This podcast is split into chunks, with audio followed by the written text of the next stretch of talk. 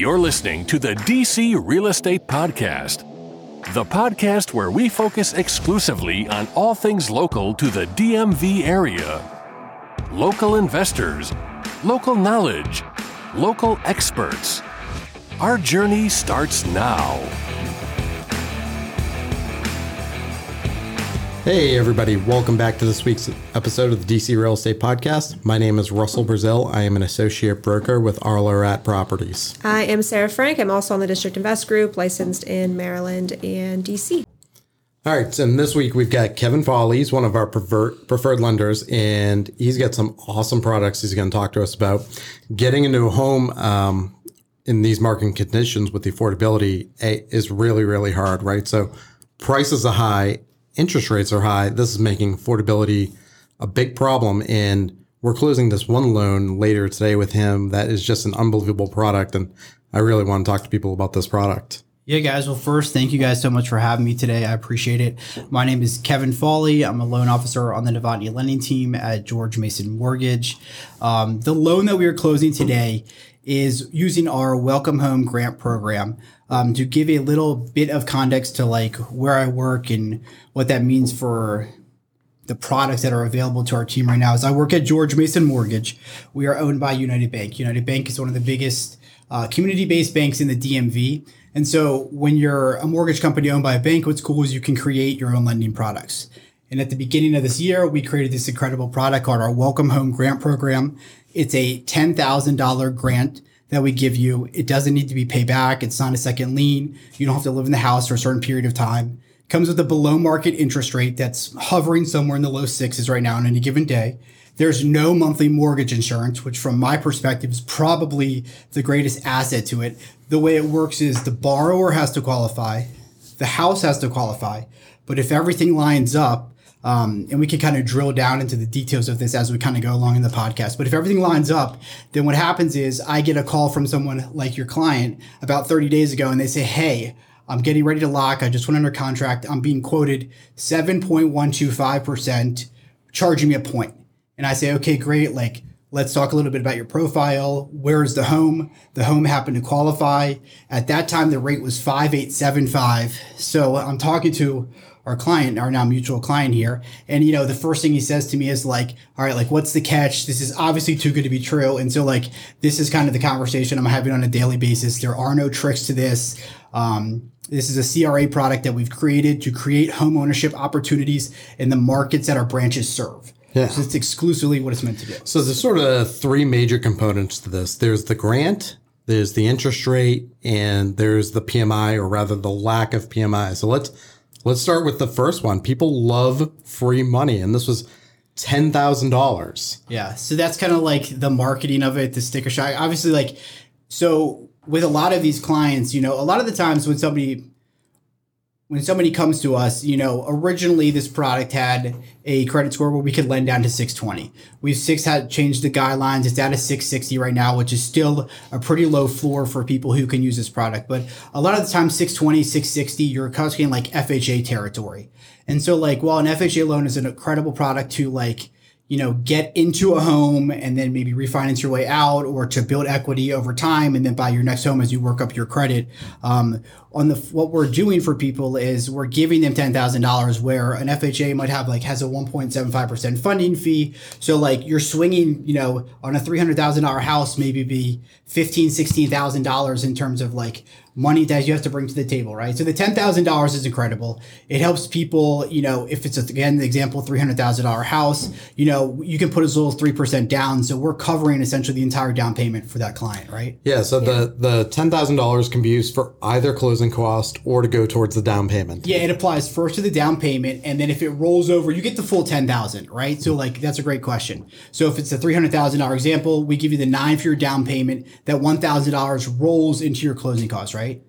And are, so, are you able to combine this with things like seller subsidies? Yes. So that's a great, so lending perfectly in. So again, our client did this. Russell was able to negotiate a 3% seller subsidy, which is where we max out for the grant program mm-hmm. as well. So now you have someone who's getting $10,000. You're basically covering almost all of their closing costs. And we're having clients bringing, you know, a couple thousand dollars to settlement um, where maybe they couldn't have been able to even purchase a home prior right. to that. So So let's talk about that too. So with FHA, you are obviously you have six percent you can do in seller subsidy, but with FHA you have things like the funding fee and higher closing costs. So this is a much better product in that sense because you're not only able to use it in combination with the seller subsidy, even though the subsidy is a little bit less, you don't have the extra funding fees and things like that. So the overall money into the property is going to be less regardless. Yeah, correct. And then we roll right into the mortgage insurance, right? So that's a killer on FHA.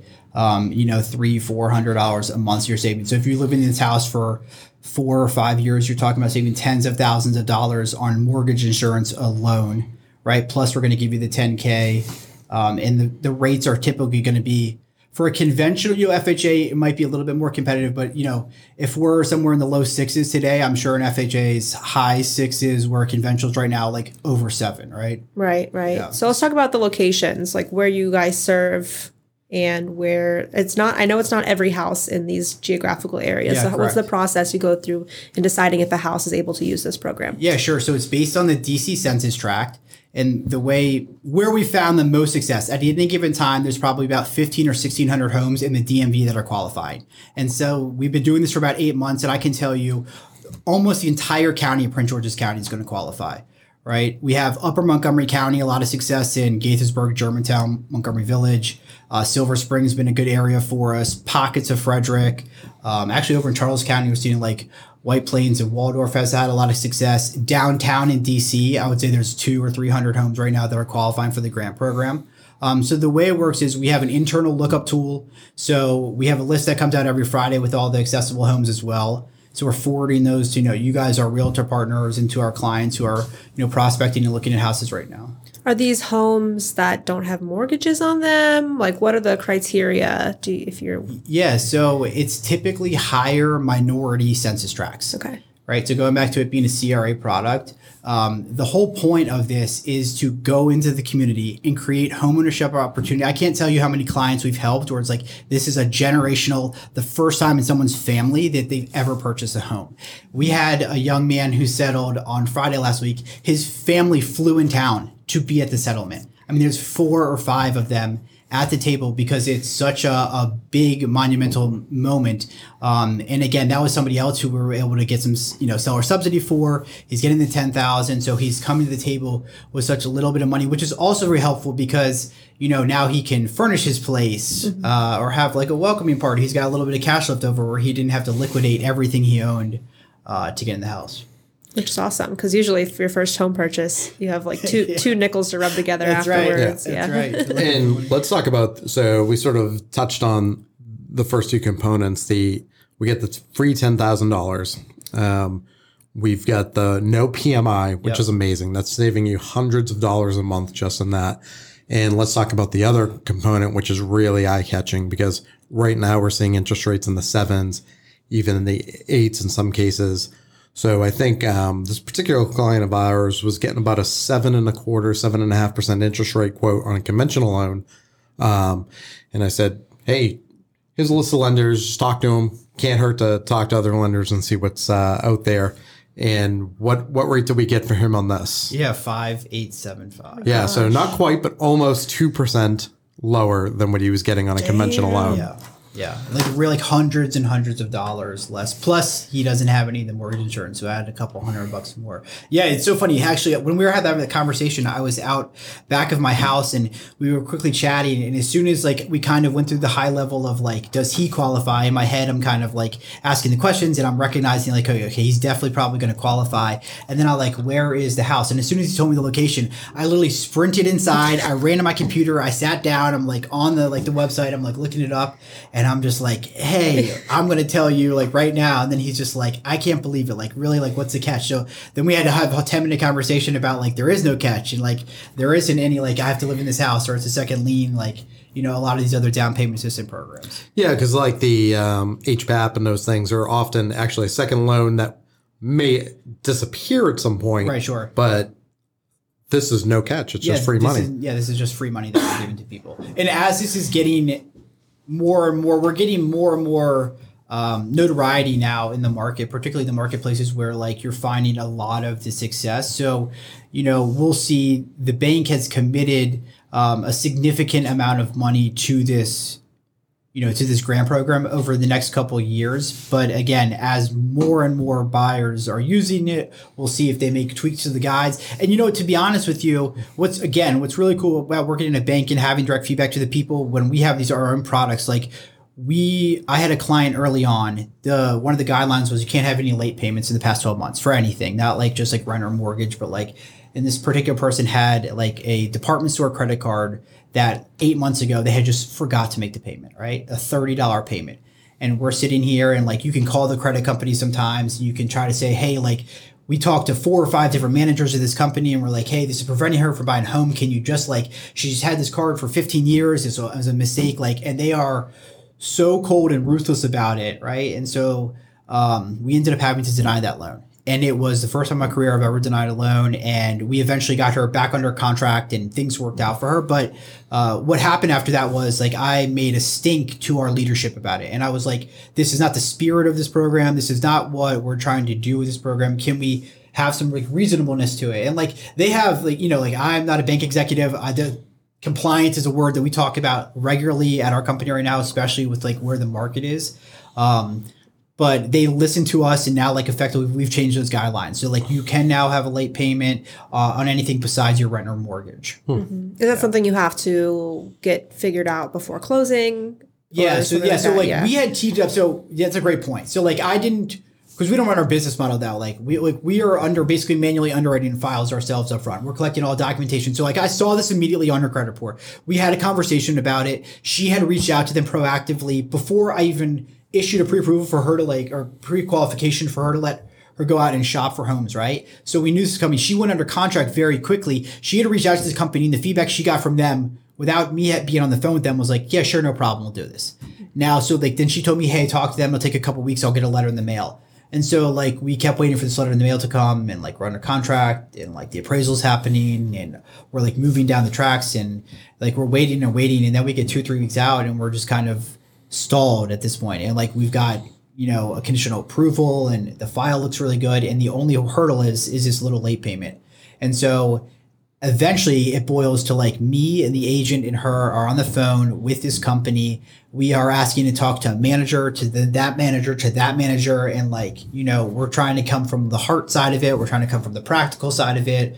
Um, like, do you really want to prevent this young lady from home ownership opportunity over something and like they take such a hard stance on removing what we needed to do is have it removed from the credit report not like give her her late money back but like this mark this derogatory mark cannot be on the credit report yeah. and so we've had our, our credit company involved there's like a million of us on this call um, and eventually they just wouldn't do it and so um, at that point when you submit these guides, from my understanding, when you submit these guides to like the government entities, like th- those are what the guidelines are. And like if we make exception for one person on something as unfortunate as it was, then apparently, you know, it's like why haven't we been making exceptions for other people who are in that similar situation? So we have to update the entire guides. So it was a really unfortunate situation. She handled herself. Um, I don't know if I would have handled myself the same way. You know, mm-hmm. she was really put together about it, and like I said, we kind of all came back together. We took a minute. It was emotional. It hurt for a second.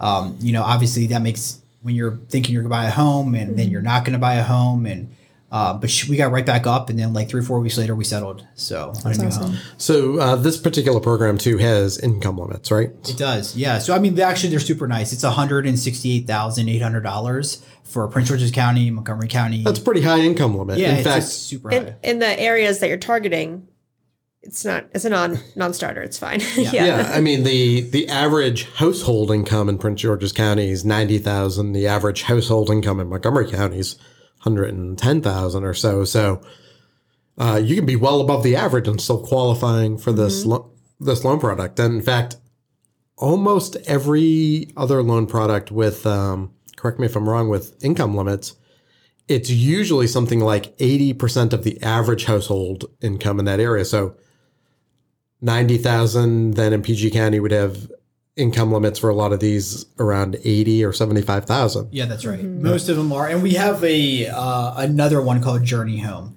It's a similar type of grant program. Um, it's not quite as advantageous and that one is an 80% AMI, AMI right? So like but for Welcome Home, that's why like when you just keep peeling it back, you just see 120%. So it's 120% of the area median income, like, Okay. right? So like that's exactly what it is. So in all of the, as they've just upped it now, you know, that's how it's $168,800 in all of these locations. So that's again, so we're helping a lot of people who this product was, I think, in the spear was meant for. And then we're also helping to your point where I was like the, the client you and I have closing settling today. We have a young first time home buyer who um, is out of college. He has a really, really good job and he's willing to be flexible and he's smart in a market where you need to be smart and where you need to listen to professionals who are doing every day. And he saw an opportunity to take advantage of an awesome program. He was flexible. Where is he willing to live, knowing he's going to live there, what, three, five years? And then eventually he'll hold that or he'll move on and sell that and move up.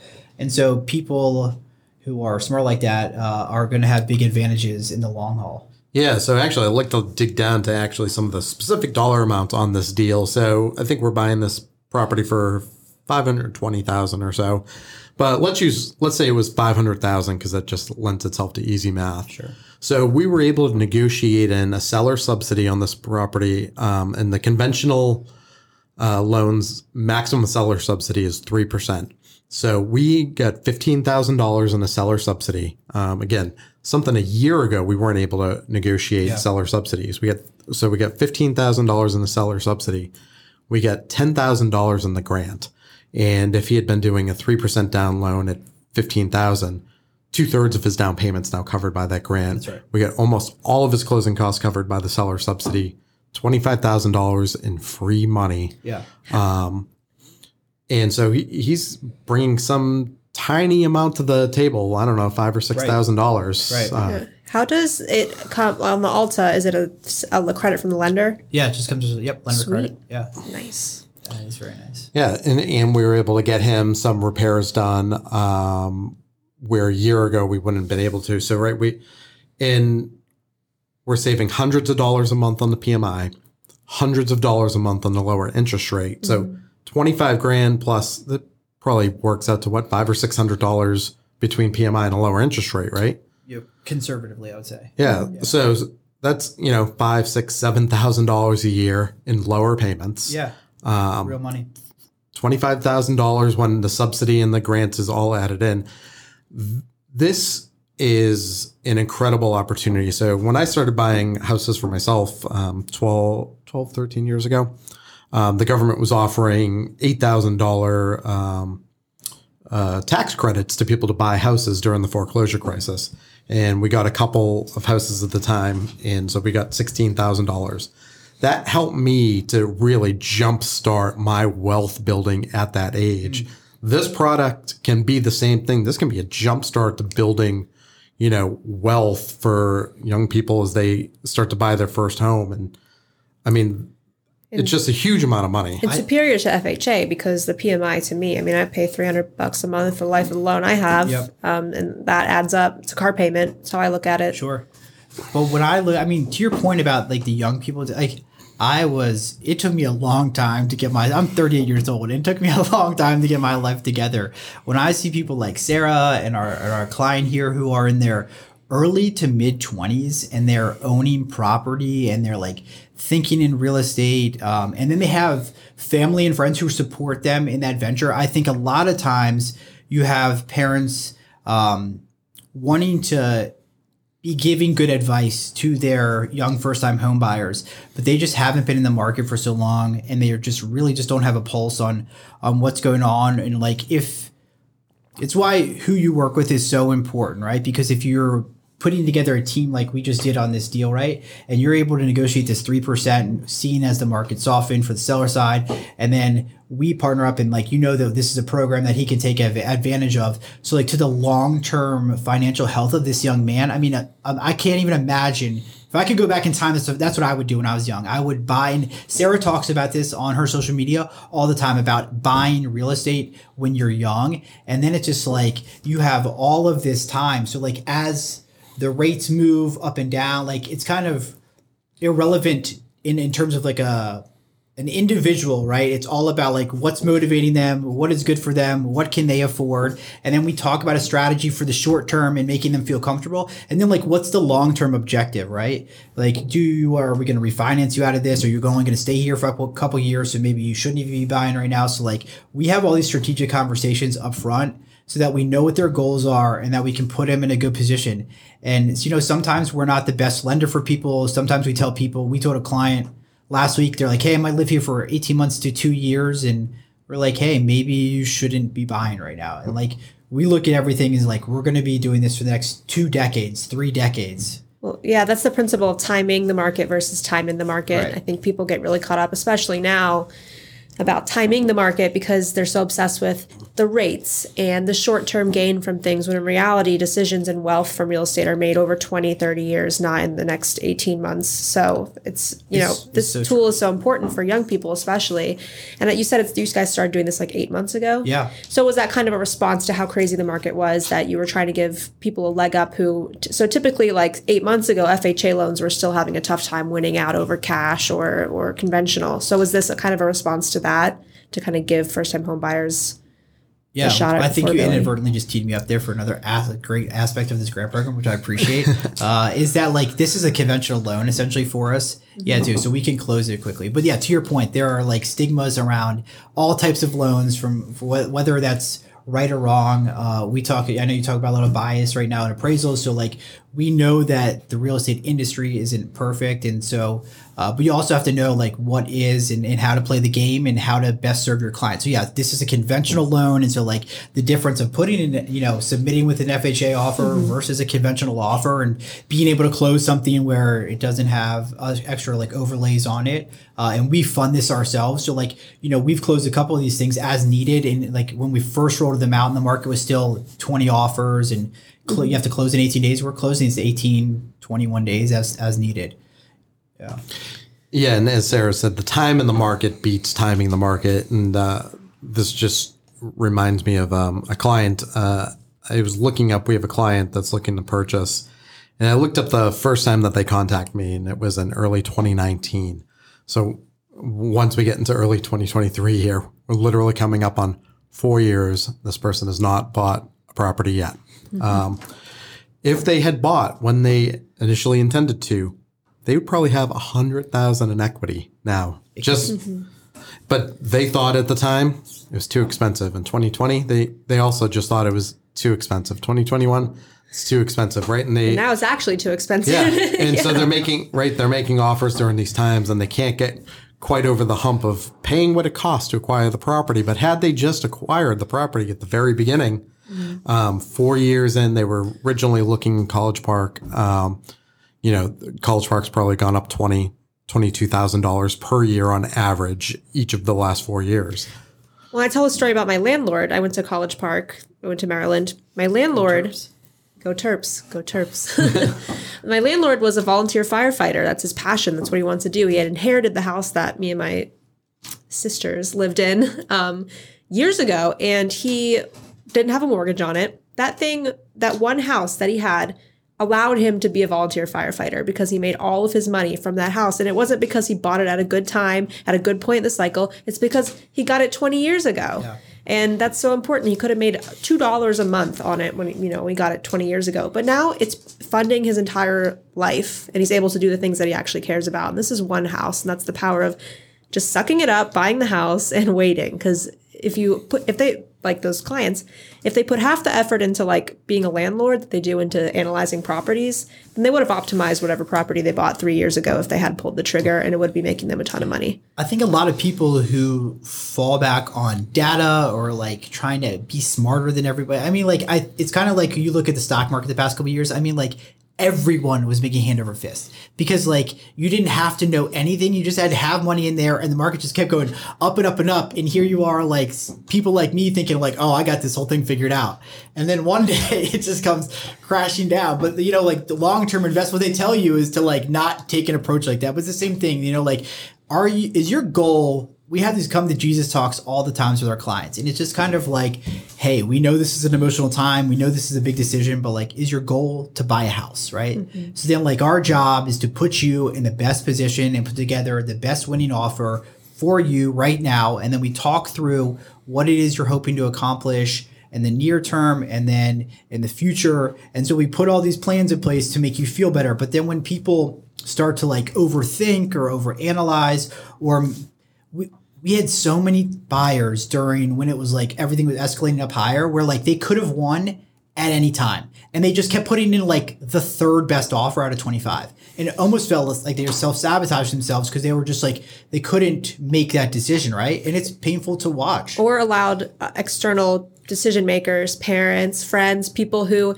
screwed up big time before 2008. And we, like you talk to my family, if you even use the phrase arm around my family, mm. everyone just seizes up. They're like, don't buy houses, you'll lose all your money. But now there's so much information for free.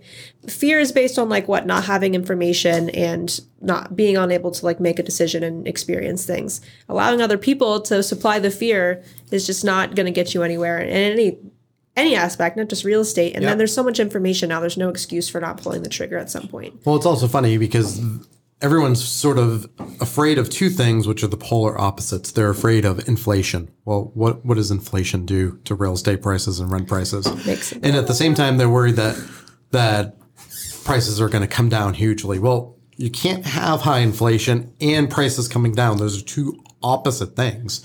So even just the logic of of their fears does not align up, right? And it's fine if you believe one or the other is going to happen, but both can't happen at once. Mm-hmm. Right, right. I don't think any of us are trying to make our businesses about bullying people into buying houses. no. But when it comes to the fact that you're you can lead someone to water, yep. you can not only lead them to water, but show them how to drink it, show them what to, to do with the water for the next 25 years, you know, give them all this guidance. Um, but at the end of the day, it's just I think it comes down to fear, and I feel like if you don't take that action early, it's just not going to come. At yeah, I don't. And, and, like that's funny you say bullying. I think that sometimes, uh, yeah, I'm a pretty relaxed person, but I think once you when somebody comes to you and they tell you this is what I want to do, right? And then you start to put in the effort and you're collaborating and then it comes time, all right, like let's this is like we want to make an offer. We've looked at 10 houses, like this is kind of like what we've all been working to. And a lot of the times what we find is especially the first time home buyers, and I'm sure you guys know this, is like again, they get like a little reserved or mom and dad or a cousin or an uncle or whoever, like you've got to figure out, and I think that's being a good real estate professional is figuring out early, like when there's multiple people who has influenced the decision. Like really like this this young young person is buying, but like it's really dad who's like giving the approval for this person to feel like that they're going to make a buying decision, right? So right, and yeah, as a practitioner, identifying those people early, just like you said, Kevin and I have had d- deals together where at the very last minute, we're days from closing, dad shows up. literally, dad might literally show up at the, yeah. the lending office. Um, we're like, oh my gosh, this is terrible. But identifying early on will help you to alleviate kind of the pain points there if it's even possible to alleviate them. That's how our relationship started too. We, I mean, a little over, I think would it be nine months ago, eight months ago, we had, uh, shoot, we were, we had like two or three go under contract in a weekend. Mm-hmm. And then like they all, all first time home buyers. Mm-hmm. And like, I think one ended up moving somewhere and like something else happened with another one. But, um, yeah, it's difficult it, you look back into Russell's point, like they could have owned these homes, and even in like a year, they're making equity, they're mm-hmm. paying down, they're not like paying rent, and so like um, it's a shame when family members get involved. I'm not afraid, you know. To honestly though, if I know that the person's what that person really wants, but like it's someone in their life who just has this influence on them, I'm not afraid to kind of give the advice like, hey, like this is your life. Like what what do you want? Like the numbers say you can do it you're in a position to do it. You're telling, you know, Sarah and Russell, you love this house. You've seen 30 houses. Like, let's go get the house. Let's put together a winning offer. Like, we're not here to like throw something against the wall. Like, that's not our professional approach. Mm-hmm. You know, a lot of times people come and you're like, hey, I think I kind of want to make an offer. And well, it's like, well, our business model here is to help you buy the house. Like, that's mm-hmm. the goal. It's not like to like, figure out like maybe because you can buy a house. Sometimes mm-hmm. people stretch and it's like, how could we make this work? But when you see someone who's just so well qualified and they just can't get out of their own way, like sometimes I think you have to have more adult like direct conversations with people and like to their benefit. And sometimes people say, you know what, you're right. Like I had a young lady the other day, like we've been trying and trying and trying to figure out and like, you know, the writing was kind of on the wall a little earlier that like it was going to be a difficult to get her positioned where she wanted to be. And like eventually she's like, Hey, I'm going to take a hiatus. And like, I'm like, great. Like whenever you're ready, we're here for you again. Um, sometimes I think we tr- like loan officers want to be like you know, the magic, the saver, you know, come in and save the deal and put it all together. And sometimes it's there and sometimes people just can't get out of their own way and like it's tough to watch. Yeah, there, there's always naysayers out there that want to stop you from acquiring wealth, right? And Yeah. there's always reasons not to buy. And it makes me think when I started buying my first uh, batch of houses 12 or 13 years ago, all of my friends in my social circle were like, why are you going to buy this rental? You're not going to make any money. You're going to get calls at middle of the night about, about clogged toilets. By the way, never, never had a midnight call about a clogged toilet Calls. and they were all naysayers and they all and the market had just collapsed and the market was still going down when i when i uh, bought and here we are 10 12 13 years later guess what all of those people who were naysayers now are jealous that they did not buy at the same time because they see the, the financial freedom that that provides me um, that they may not have now And that's another huge advantage. I'm very thankful to have gotten into this younger because I was able to identify those friends earlier and then get new friends and completely restructure my social circle in a way that's going to grow my mindset and my business. And I think if there's negativity around you in any aspect, not just real estate, you should probably reevaluate. There is a oh god, I'm gonna mess this up. There's a Bravo podcast. I forget what it is. And I don't know why, but my team lead, I don't know.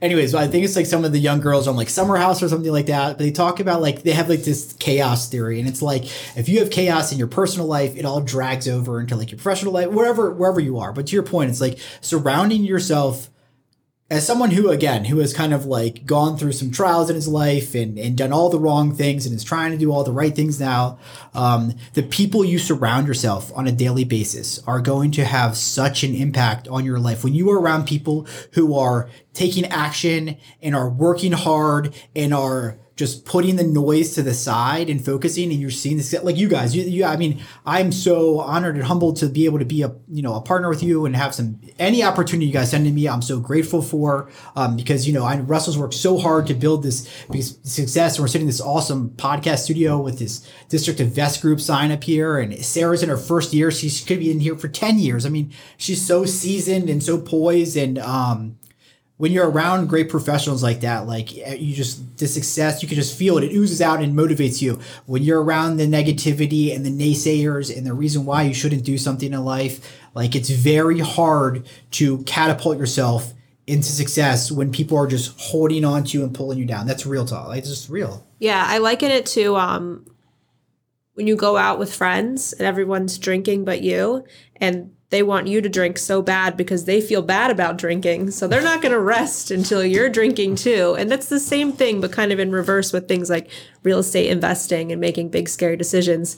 People are going to try to scare you into not doing it because they feel so badly about themselves not being able to pull the trigger. So- Exactly, percent, hundred percent. And then on the flip side of that is once they see your success, they're like, oh, like I couldn't have done it because of X, Y. There's excuses and all those other things. Yeah, you just have to like drop all that, and you have to Yeah. move yourself and surround yourself with people uh, who are doing the right things and working hard. Caveat Yeah. being, I'm the I'm the friend that makes everybody drink because I feel bad that I'm drinking. I was too. I, I wasn't gonna say it too.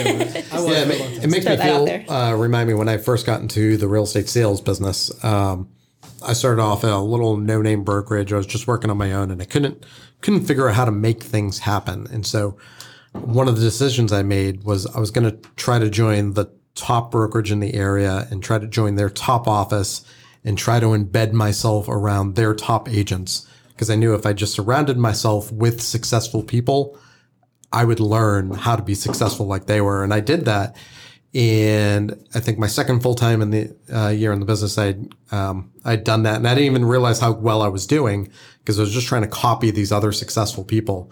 And I'd made Washingtonian magazine's top agents list in my second year in the business. Amazing. And I was like, wow, I had no concept that I was even doing good um, because I was still like nowhere near like some of these other guys that were just like, um, like, you know, giants in the industry. But that's the importance of hanging out with people who are way more Successful, successful than you. than you. The importance of being the smallest fish in the room because then the smallest fish, they don't see other small fish. They're not like, hey, I can settle to be a small fish. All you see around you is success. You're automatically going to aim for that.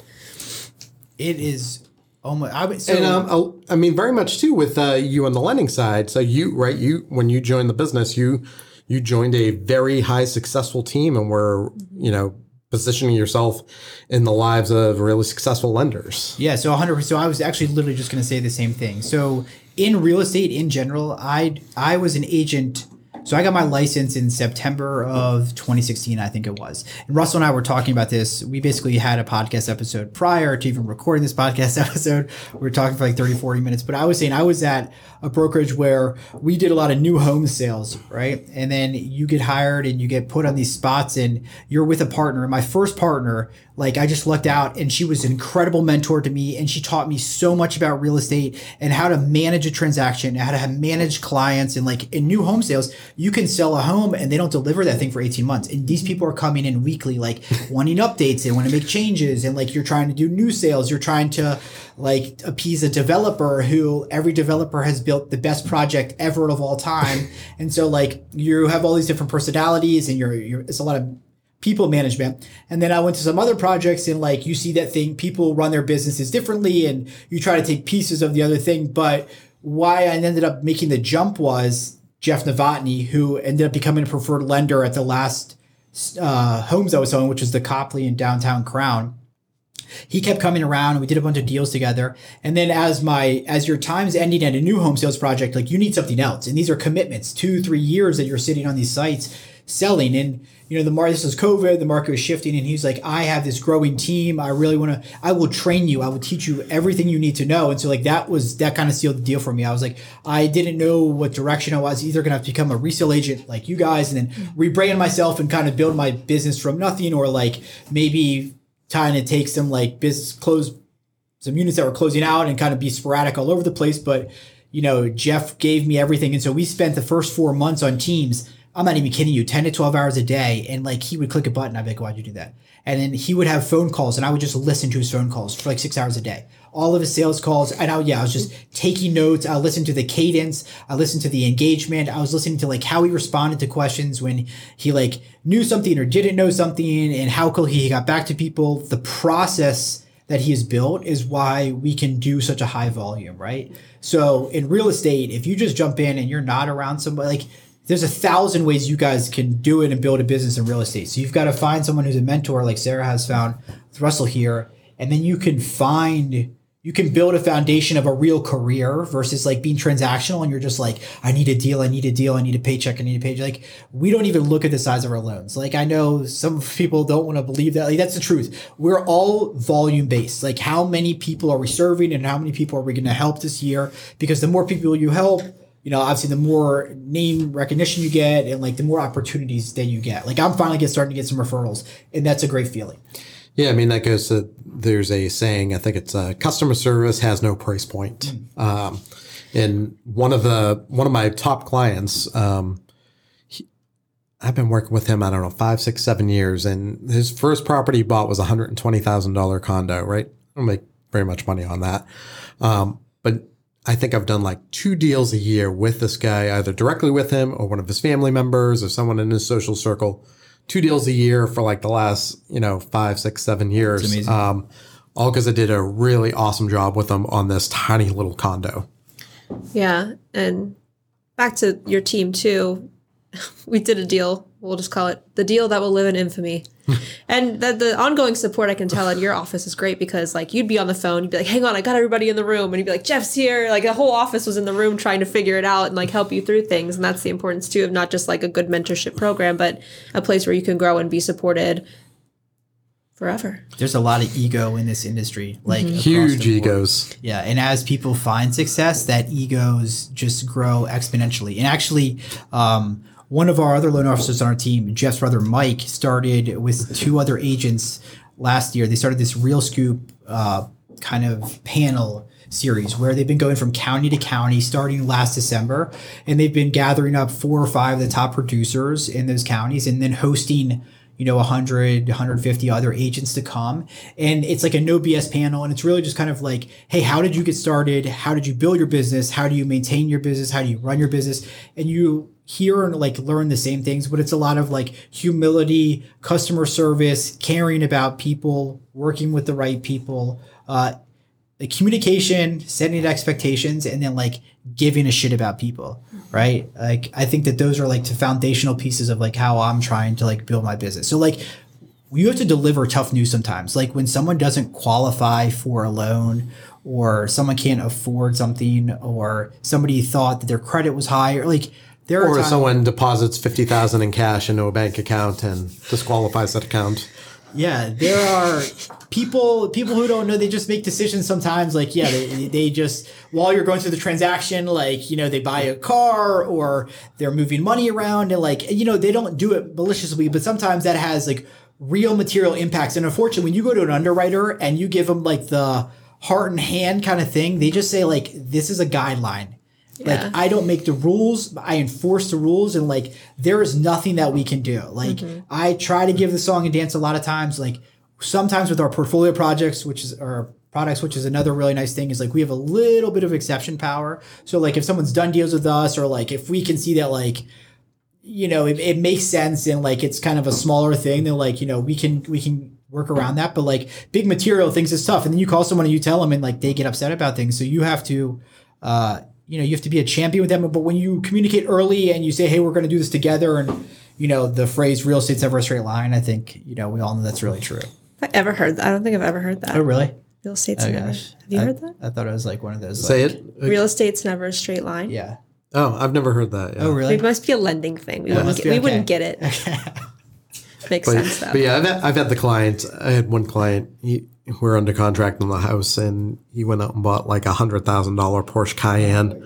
Um, We got to close. We got to close, but uh, that was certainly a big surprise. And some things you you don't mention to clients because some things you think are very obvious, and obviously that was not obvious to him. Um, so now I do try to express some time in the don't don't run up your Should credit him cards, some don't take sage out a new loan. yeah that's right it's all it's so much education right yeah. You'd tell them don't accelerate to stop signs. Girls don't like that. But the uh, that fifty thousand dollars in cash, I thought was funny because I had said to the client, I was like, not only you have to worry about your loan getting uh, denied, this person had just come back from a Middle Eastern trip and then deposited, I think it was like fifty grand in the account. I was like, you you're gonna have to worry that uh, you're on a terrorist watch list because you're you're coming from the Middle East, you're depositing huge sums of cash.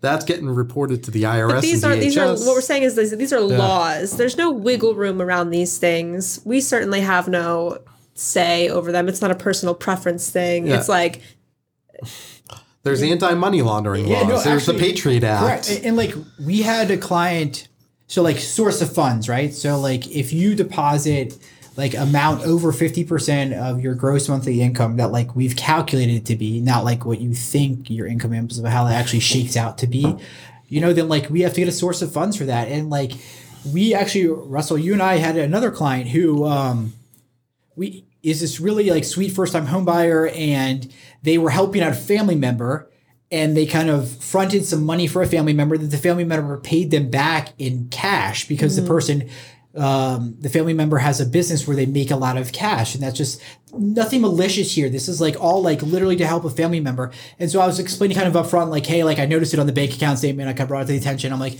let's see what the underwriter is. Like we can do like a letter of explanation for you. And typically like it's a workaround. And like in some cases that money's material and like you need that to be able to close and like if we have to exclude it you can't qualify.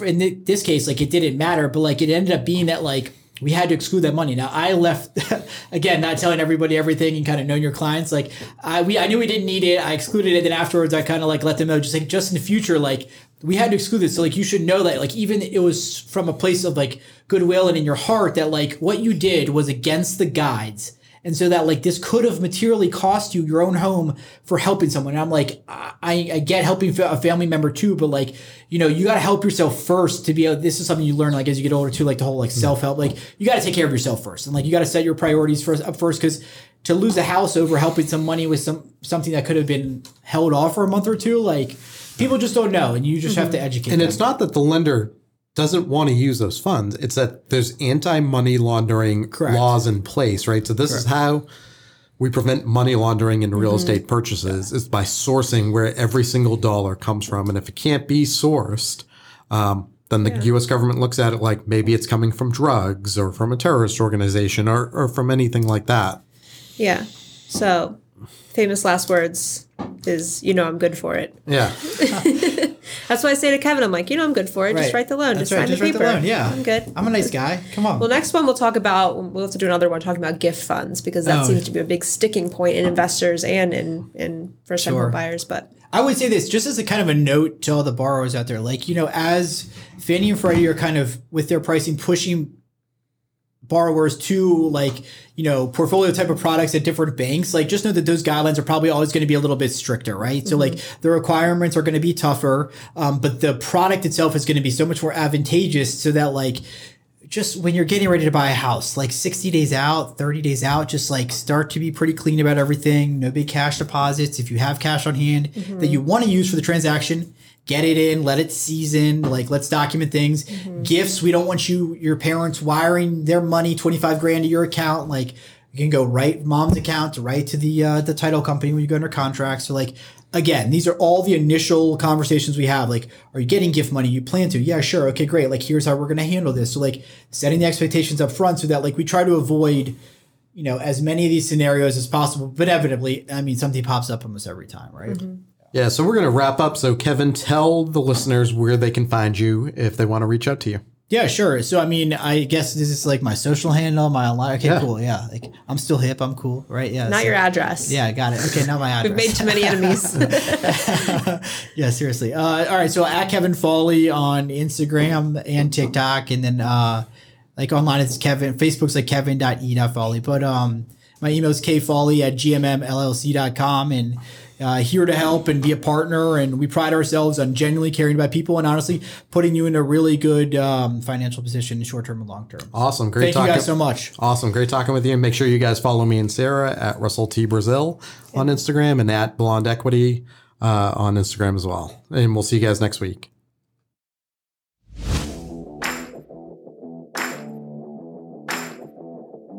Thanks for listening to the DC Real Estate Podcast. We hope you enjoyed the show. If you want to contact the hosts, reach out to them at info at dcrealestatepodcast.com. Don't forget to subscribe, rate, and review the show wherever you access your podcasts.